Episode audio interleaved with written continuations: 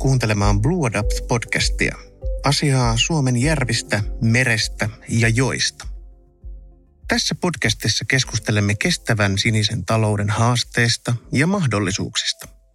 Minä olen Mikael Sokero, Blue Adapt-tutkimushankkeen vuorovaikutusvastaava. Tänään puhutaan todellakin siis Itämerestä, sen nykytilasta, historiasta ja tulevaisuudesta – Suomalaisia on tavattu kutsua metsien kansaksi, mutta Itämerellä on ollut vähintään yhtä merkittävä rooli tässä suomalaisessa historiassa. Voiko olla siis niin, että suomalaiset eivät olekaan metsä, vaan Itämeri kansa? Tiedämme jo koulun ympäristötiedon tunnilta, että Itämerta on sanottu maailman saastuneimmaksi mereksi. Se, jos joku sopii hyvin huonosti tähän suomalaiseen itseymmärrykseen ja Suomen brändiin maailmalla. Joka toinen päivä on joku kertomassa, miten puhdasta kaikki Suomessa on ja miten meillä on niin erityinen luontosuhde. Ongelmia Itämeressä aiheuttavat esimerkiksi nyt rehevöityminen, öljykuljetukset, lisääntyvä laivaliikenne ja ilmastonmuutos – Viime aikoina Itämereen liittyen on ollut paljon puhetta siitä, miten lunta nyt kärrätään kuutiotonni kaupalla suoraan mereen. Ollaan puhuttu aika paljon silakasta osana suomalaista ruokavalioa sekä tietysti tästä Tallinnan ja Helsingin yhdistävästä tunnelista. Toki myös viime kesänä puhistiin ja kohistiin levästä Suomenlahdella ja nyt juuri kuulimme Suomen ympäristökeskuksen tutkimuslaiva Arandan tuloksista, joiden mukaan happitilanne Itämeressä on paikoin erittäin huono. On tämä, kuulkaa, savotta. Mutta onneksi tätäkään asiaa minun ei tarvitse täällä itsekseni pohtia, vaan meillä on ihan All-Star-tason asiantuntijoita studion täydellä keskustelemassa Itämerestä ja sen tulevaisuudesta. Ensimmäisenä toivottaisin tervetulleeksi Helsingin yliopiston kestävyystieteen instituutista Helsussista tutkijan ja tutkimuskoordinaattorin Paula Schönain. Tervetuloa. Kiitos. Ja lisäksi Blue Adapt-tutkimushankkeen puolesta professori Kari Hyytiäinen. Tervetuloa. Kiitos. Mennään Paulaan ensin. Paula, sinä olet ympäristöhistorian tutkija ja toimit Helsingin yliopistolla. Kerro vähän, että minkälaisista asioista sinä olet kiinnostunut ja mitä Itämeri sinulle merkitsee? Olen tutkinut tosiaan vesistöjen saastumisen historiaa, suojelun historiaa ja kunnostamisen historiaa ja Itämeren osalta erityisesti Itämeren suojelupolitiikkaa ja sen historiaa. Ja Itämeri on itselle kiehtova ja ehkä ristiriitainenkin ympäristö, että, että olen paljon viettänyt aikaa Itämeren rannikolla, mutta en ehkä niinkään Itämerellä. En ole mikään purjehtija, mutta se on mulle kaunis, lumoava ympäristö, joka rauhoittaa ja sitten samaan aikaan se on ehkä myös vähän pelottava, uhkaava Itämerellä rannikolla meloessa. Voi välillä olla hyvinkin pelottava olo ja esimerkiksi jäiden suhteen on, on todella varovainen, että en, en tunne oloani yhtään kotoisaksi jäillä, vaikka sinne lopulta aina menenkin, mutta vasta sitten, kun, kun on niin hyvin huolella varma, että se, se minut kantaa. Että, että semmoinen aika kaksijakoinen suhde Itämereen. Kuten varmasti monella muullakin meistä. No hei, seuraavaksi Kari. Olet erikoistunut ympäristöekonomiaan ja tarkastellut muun muassa ravinnepäästöjä, taloudellista mallinnusta ja Itämeren suojelun taloustiedettä. Nyt sitten Blue Adapt-hankkeessa tarkastelet nimenomaan näitä tulevaisuuden skenaarioita. Kari, kerrotko vähän itsestäsi ja mitä sinulle Itämeri merkitsee? No mä oon tutkinut Itämeren suojelun talouskysymyksiä ja sitä ohjausta, joka edesauttaa näitä merien hyvään tilaan pääsemistä. Ja mulle Itämeri on kiehtova, monitahoinen tutkimuskohde, johon liittyy monenlaisia intohimoja ja, ja monilla ihmisillä on voimakkaita tunteita sitä kohtaa. Ja, ja Itämereen liittyy monia tämmöisiä käyttömuotoja, joita on, on vaikea sovittaa, sovittaa toistensa kanssa. Että sieltä on niin kiinnostava tutkimuskysymys. No sitten henkilökohtaisella tasolla ja koetan tutkijahatun pois päästä, niin mä tietysti on yksi näistä Itämeren virkistyspalveluiden käyttäjistä. Ja, ja jos vesillä liikkuja voi jakaa erilaisiin ryhmiin tai heimoihin, niin mä kuulun näihin melojien heimoon. Erinomaista. Tervetuloa siis todellakin molemmille.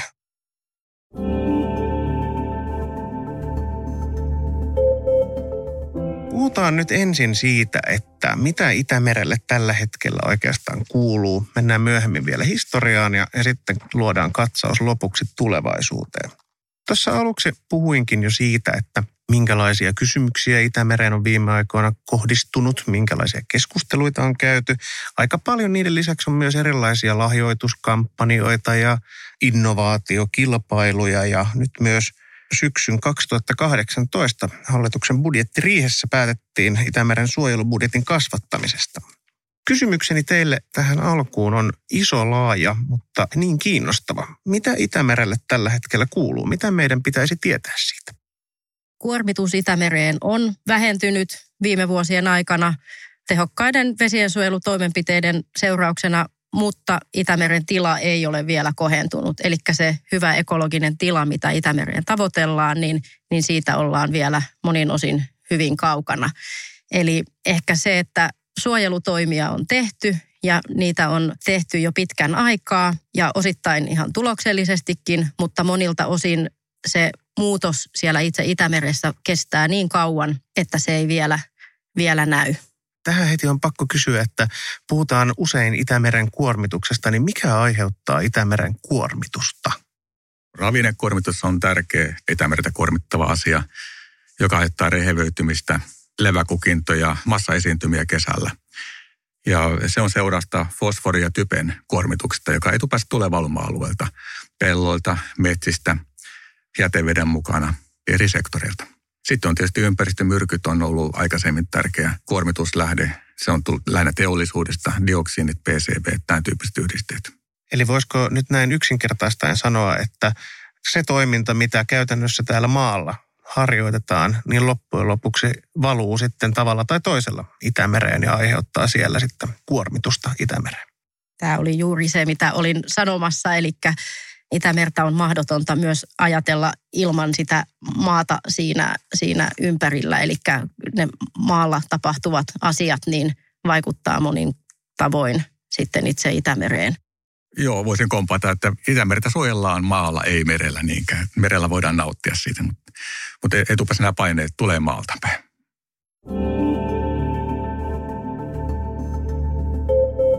On olemassa asia, jonka nimi on HELCOM. Ja tämä on siis Itämeren merellisen ympäristön suojelukomissio. Ja se on perustettu vuonna 1974. Suomi on tällä hetkellä HELCOMin puheenjohtaja.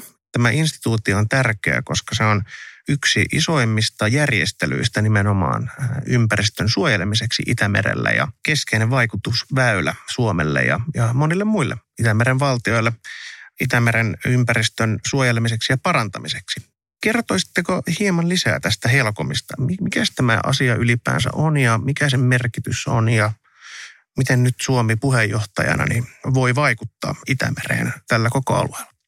Helkomhan tosiaan on historiallisesti aivan merkittävä instituutio sillä lailla, että sen historia juontaa tuonne ihan 1960-luvun loppupuolelle asti, jolloin Itämeren ympäristön todella heikko tila alkoi käydä jo hyvin ilmeiseksi. Ja sitten toisaalta aloitettiin tämmöiset ensimmäiset tunnustelut tämmöisestä valtioiden välisestä yhteistyöstä. Suomi ja Neuvostoliitto perusti tämmöisen Suomenlahti-työryhmän pohtimaan Suomenlahden tilaa – ja siitä, siitä sitten laajentuen ja monenlaisten käänteiden kautta sitten päästiin vuonna 1974 siihen, että pidettiin tämmöinen Itämeren ympärysvaltioiden tai Itämeren suojelukokous, jossa sitten päätettiin myös tämän suojelusopimuksen allekirjoittamisesta. Ja sitten Helcom on se toimeenpaneva komissio tälle sopimukselle. Ja se, että tosiaan ensimmäinen tällainen kansainvälinen alueellista merta koskeva suojelusopimus on saatu aikaiseksi 70-luvulla, jolloin kylmä sota on ollut täysillä päällä ja, ja on pystytty ylittämään nämä suuret ideologiset ja talousjärjestelmiin liittyvät blokit ja yhdistämään voimat Itämeren suojelun edistämiseksi, niin, niin se on ollut erittäin merkittävä asia silloin 70-luvulla. Ja siitä asti Helcom on työskennellyt Itämeren ympäristön tilan kohentamiseksi. Eli toisin sanoen voidaan sanoa, että iso saavutus oli se, että löytyy tämmöinen yhteinen tahtotila ja tilannekuva siitä, että asian eteen on tehtävä jotain. Eikö näin? Kyllä joo, kyllä silloin se ympäristön tila Itämerellä oli sen laatuinen, että yksimielisesti oltiin sitä mieltä, että asialle on jotain tehtävä. No mitä se sitten konkreettisesti tarkoittaa, jos meillä on yhteisesti sovittuja tavoitteita ja suunnitelma niiden tavoitteiden seuraamiseksi, niin mitä sitten konkreettisesti vaikkapa Suomessa tapahtuu? Yhtenä perustana tällä hetkellä on, on tämä reilu kymmenen vuotta sitten laadittu toimenpideohjelma, johon eri maat ovat sitoutuneet ja joka pitkälti sitten ohjaa sitä, että minkälaisia toimia on katsottu tarpeelliseksi Itämerellä. Eli tämä Baltic Sea Action Plan on, on semmoinen hyvin ohjaava dokumentti tällä hetkellä sen suhteen, että minkälaista työtä tarvitsee tehdä. Minkä tyyppisiä nämä toimenpiteet suunnilleen ovat esimerkiksi? Aika paljon tämä on keskittynyt ravinnekuormituksen vähentämisessä tähän pistekuormituksen vähentämiseen. Jäteveden puhdistamoja on rakennettu ja ne tekniikoita on parannettu. Ja, ja sillä tavalla saatu tätä jätevesien mukana tulevia ravinteita ja muita ainevirtoja vähennettyä. Ja kun sanot pistekuormitus, niin mitä tarkoitat? Pistekuormitus tarkoittaa tämmöistä kuormituslähdettä, joka on tämmöinen pistemäinen. Se on joku, joku jätevesiputken pää tai tämmöinen, josta, josta niin tietysti pieneltä alueelta tulee kuormitusta mereen. Ja nämä on nyt tyypillisesti teollisuuden lähteet ja, ja jäteveden puhdistamat on tämän tyyppisiä. Ja ne on tietyllä tavalla niin helpompia hallita kuin sitten tämmöinen hajakuormitus, joka tulee valuma-alueelta, metsistä, pelloilta, isolta alueelta. Eli voidaanko hyvällä omalla tunnolla sanoa niin, että tämä toimenpideohjelma on ollut menestyksekäs, jos katsoo nyt sitten kuormitusta ja muutenkin Itämeren ekologista tilaa? Mä näkisin, että se on ollut tosi iso saavutus, että tämmöinen on päästy niin konsensukseen tämmöistä yhteisestä tavoitetilasta ja, ja siitä, että taakajaosta, että kuinka paljon eri maat vähentää kuormitusta. Ja sitten kunkin maan niin kuin oma tehtävä on sitten ollut huolehtia niistä toimenpiteistä, joilla se, tämä kuormitusvähennys saadaan aikaiseksi. Ja tuosta Helkomista täytyy vielä sanoa, että, että se on kuitenkin vapaaehtoisuuteen perustuva sopimus. Jokainen maa on niin omasta tahdostaan mukana ja, ja tavallaan omista motiveista lähteä liikkeelle. Tämä tietysti on erittäin tärkeä asia kokonaisuudessaan, tämä Helkom Itämeren suojelun näkökulmasta, mutta onko olemassa jotain muita hevosia, joita meidän kannattaisi tässä pelata vai onko tämä Helkom nyt ainoa, mihin meidän kannattaa ripustautua? Tällä hetkellä meillä on Itämeren alueella sellainen tilanne, että meillä on aikamoinen määrä kaikenlaisia muita toimijoita, jotka ovat tulleet mukaan omilla panoksillaan edistämään Itämeren suojelua ja tästä on yksityisiä säätiöitä – yritykset voivat olla mukana näissä ja monenlaisia toimijoita, tämmöinen ehkä klassinen hajaantuva systeemi. Ja tästä voi ehkä ajatella, että se voi olla merkki siitä, että on tahoja, jotka on sitä mieltä, että tämä valtioiden tekemä työ ei ole riittävästi, se ei, se ei ole niin kuin riittävällä tasolla ja että tarvitaan muun, muunlaista panostusta. Toisaalta voi ajatella, että se on myös aktivoitumisen merkki ja kertoo sitten vain Itämeren tärkeydestä. Eli se, mihin halutaan panostaa, on, on nimenomaan Itämeren suojelu. No niin, keskustellaan hetki äh, historiasta ja, ja Itämeren merkityksestä Suomelle. Kuten sanottua, Itämeri on historiallisesti katsottuna saastunut meri ja ympäristöongelmia Itämerellä riittää, mutta onko Itämeri jotenkin erikoinen ja erityisen herkkä meri vai, vai mistä kaikesta nämä ympäristöongelmat johtuvat ja mikä ylipäänsä Itämeren merkitys Suomelle on ollut? Itämerihän on erityisen herkkä meri ja se johtuu monesta asiasta, jotka, jotka samanaikaisesti toteutuu Itämerellä. Että Itämeri on hyvin nuori meri, ja Itämeri on hyvin pieni meri, varsinkin vesimassansa vuoksi, eli Itämeren keskisyvyys on, on hyvin matala, mikä johtaa siihen, että se vesimassa, johon sitten kaikki se ihmisen toiminnan aiheuttama kuormitus sitten laimenee, niin, niin se on hyvin, hyvin vähäinen se vesimäärä. Ja tämä murtovesiominaisuus, eli se, että, että Itämeressä on hyvin alhainen suolapitoisuus, joka vielä sitten kaiken lisäksi vaihtelee suuresti sieltä Tanskan salmien tuntumasta sitten Perämeren pohjukkaan, niin, niin siinä on isoja eroja. Ja sitten vielä Itämerellä on hyvin suuri valuma-alue suhteessa itse meren pinta-alaan ja, ja tällä valuma-alueella asuu paljon ihmisiä, joten se ihmisen toiminnan vaikutus on, on suuri suhteessa siihen Itämereen. Tämä kaikki yhdessä vaikuttaa siihen, että Itämeri on ekosysteeminä hyvin herkkä erilaisille muutoksille ja huono sopeutumaan. Tärkeä elementti tässä on kanssa pitkät viipeet, mitkä liittyy tähän niin kuormitukseen ja ympäristöön vuorovaikutukseen. Et siinä 70-luvulla, kun havaittiin nämä, nämä isot leväkukinnot ja, ja tuli nämä ympäristömyrkkyjen ongelmat, ongelmat esille, niin siinä vaiheessa oli jo liian myöhäistä pyrkiä kokonaan torjumaan sitä tai poistamaan sitä ongelmaa. Et sen jälkeen lähdettiin aktiivisiin toimenpiteisiin ja kuormitus on saatu vähenemään ympäristömyrkkyjen osalta merkittävästi ja, ja ravinteidenkin osalta aika hyvin. Että et, et voi sanoa, että nämä kaksi ongelmaa on semmoisia, joista on saatu jo aika hyvä niskalenkki. Selätystä ei ole vielä tapahtunut, mutta hyvässä niskalenkissä ollaan. Mutta silti, miten meri reagoi siihen niin kuormituksen vähenemiseen, niin siihen menee vielä niin kuin vuosikymmeniä ennen kuin se vaikutus tulee näkyviin. Paula, ympäristöhistorioitsijana olet perehtynyt Itämeren historiaan ja, ja merkitykseen suomalaiselle hyvinvoinnille ja ylipäänsä Suomelle. Vaikea ja iso kysymys, mutta kysynpähän kuitenkin. Mikä on Itämeren merkitys suomalaisessa historiassa? Vaikea kysymykseen on tietysti vaikea vastata tyhjentävästi, mutta onhan se ihan selkeää, että Itämerellä on ihan keskeinen merkitys Suomelle ja erityisesti sitten Suomen suhteille ulkomaailmaan ja Suomen historiahan on kovin paljon saanut vaikutteita ulkomailta, on perustunut ulkomaan kaupankäyntiin ja, ja siihen ajatusten, ideoiden, vaikutteiden vaihtoon ja siinä se väylä tälle kaikelle on kulkenut Itämeren kautta. Eli sitä on ehkä nyt vaikea yliarvioida sitä, sitä Itämeren merkitystä noin suuressa mittakaavassa. Että kyllä se suoraan tai sitten vähän epäsuoremmin on vaikuttanut kyllä todella moneen asiaan ja kehityskulkuun Suomen historiassa. Joo, tämä meren merkitys kulkuväylänä. Meren kautta tänne on, on tultu ja se meri on mahdollistanut kaupan ja tämmöisen kulttuurillisen vaihdon. Ja, ja se on ohjannut myös sitä, että, että mihin me on asuttauduttu, mihin me on tultu, mihin me on rakennettu. Ja tämä näkyy niin edelleenkin siinä, että, että, että missä meidän kaupungit on. Jos laittaa Suomen kaupungit suuruusjärjestykseen ja lähtee sitten ylhäältä alaspäin menemään, niin kaupungin numerolla 23 Hyvinkää on ensimmäinen, joka ei jollakin tavalla liity vesistöihin. Et kaikissa muissa kaupungeissa on niin selvä linkki vesistöjen rooliin. Että nämä on joko tämmöisiä jokisuissa olevia kaupunkia, kuten Turku tai, tai Ulvila, Pori, tai sitten ne voi olla kaupunkia, jotka on, on lähellä vesi, missä on vesivoima ollut saatavissa, kuten Tampere, tai paikkoja, jotka on, on ollut puolustuksellisesti edullisia, niin kuin Savonlinna. Minkälaisia erilaisia rooleja Itämerellä on ollut historiassa ja minkälaisia rooleja silloin nykyään? Voisi ajatella näin, että ehkä Itämeri on arvokas sinänsä, mutta sillä on myös ollut, kuten sanoitte, välinearvoa. Miten arvioitte näitä rooleja eri aikakausina ja, ja nyt? Merkittävin rooli on ollut tämä kulkuväylä ja, ja tämän niin erilaisten elinkeinojen niin mahdollistaja niin merellä on ollut selvästi tämmöinen tietty tärkeä välinearvo, joka on ollut tärkeä meidän niin elinkeinoille ja elannon saamiselle.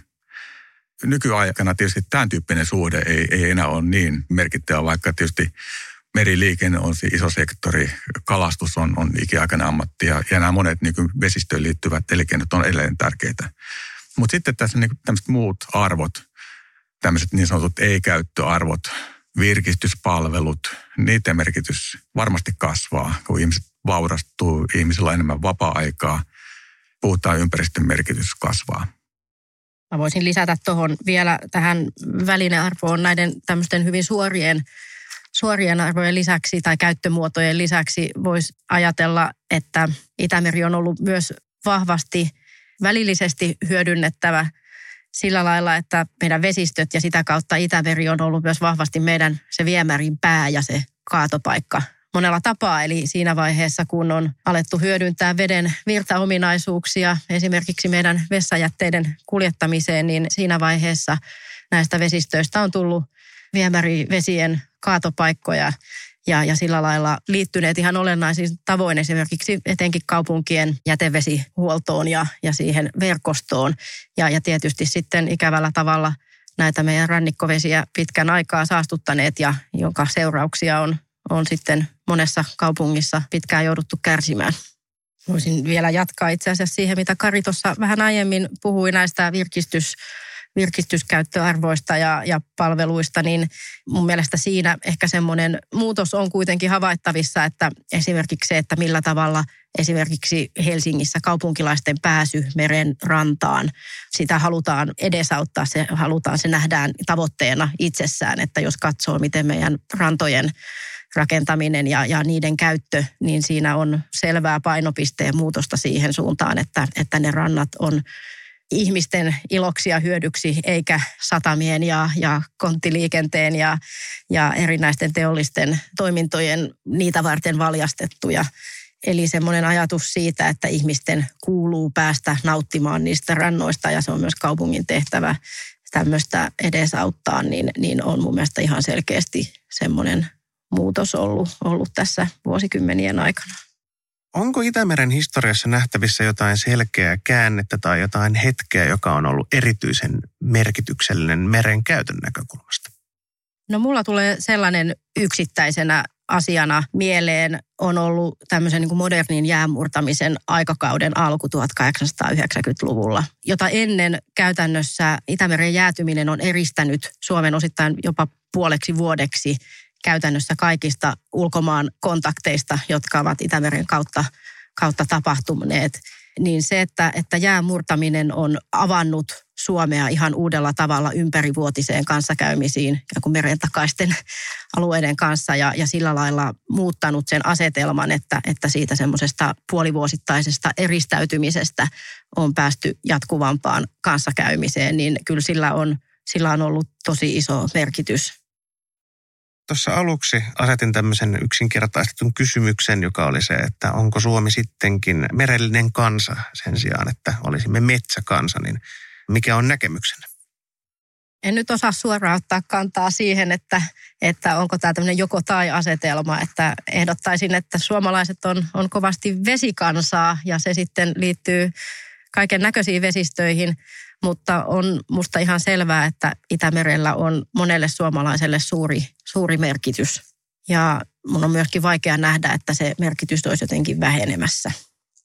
Joo, mä ajattelen kanssa sen ehkä laajemmin tämmöisen niin vesistökysymyksen, että, että vesistöillä on ollut aina tärkeä merkitys meidän elinkeinolle ja meidän elämälle. Ja ihan hyvin perustellusti voi sanoa, että, me ollaan sekä metsä- että, että vesikansaa.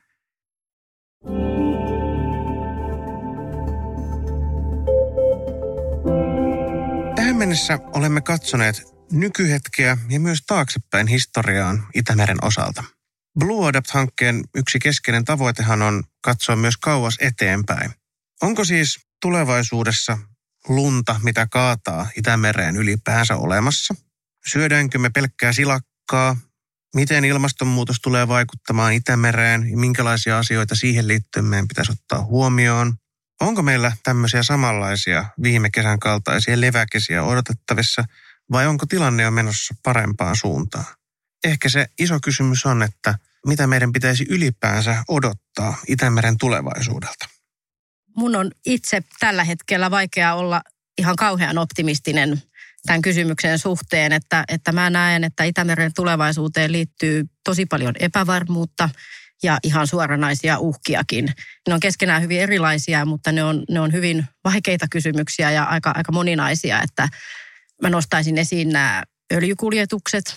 Mulla on kollegan kanssa, kun ollaan keskusteltu, niin, niin olen kuullut tämän tyyppisen toteamuksen, että, että se on varmaa, että Itämerellä rysähtää vielä pahasti, että se, että kuinka pahasti ja milloin se tapahtuu, niin se on se ainoa kysymysmerkki tässä näin. Eli tämä kasvanut öljykuljetusliikenne niin on suuri riskitekijä.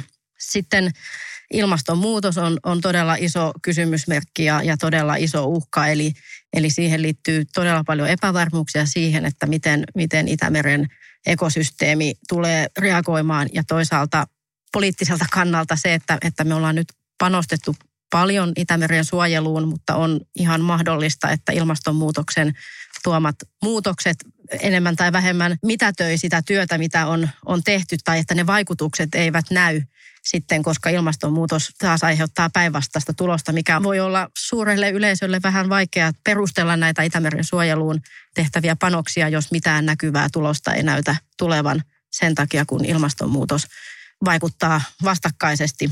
Ja sitten toisaalta mun mielestä Itämerellä on käynnissä tai puuhataan, on puhetta erittäin suurista infrahankkeista, joissa on paljon epävarmuuksia ja paljon kysymyksiä, joita pitäisi voida käsitellä huolella.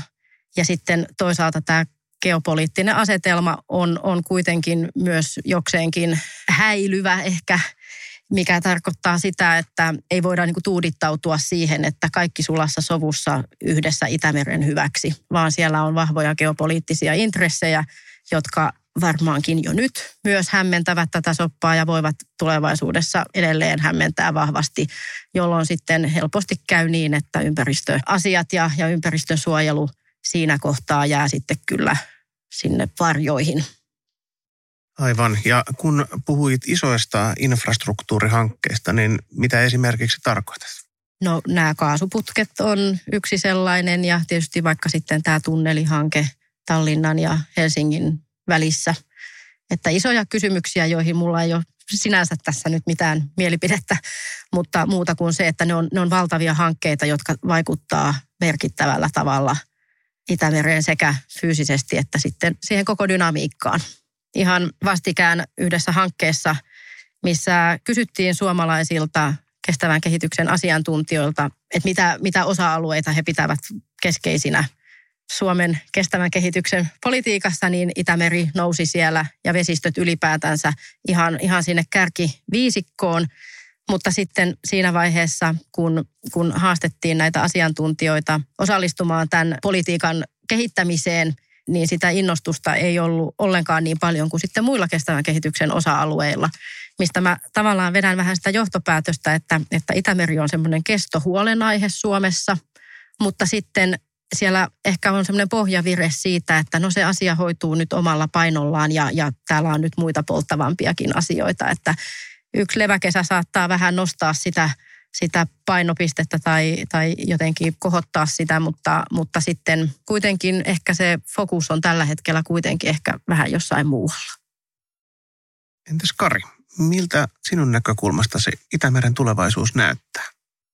Se, mitä tulevaisuus tuo tullessaan, niin sitähän me ei tiedetä ihan tarkkaan, mutta me voidaan niin ennakoida tiettyjä asioita ja meillä on niin tiettyjä muutosvoimia, joita Paula tässä kävi läpi, jotka vaikuttaa tähän meidän maailmaan ja tähän meidän ympäristöön ja siihen, että minkälaisia haasteita että vaikka tässä Itämeren suhteen meillä on. Ja on varmaan näin, että entisistä ongelmista on selvitty ja jollakin tavalla ne saa ratkaistua, niin sitten tulee nippu uusia tilalle. Ja tässä on syytä olla koko aika hereillä ja kuunnella tämmöisiä niin eri voimakkuuksisia signaaleja siitä, että mitkä on, mitkä on niitä tärkeitä uusia asioita.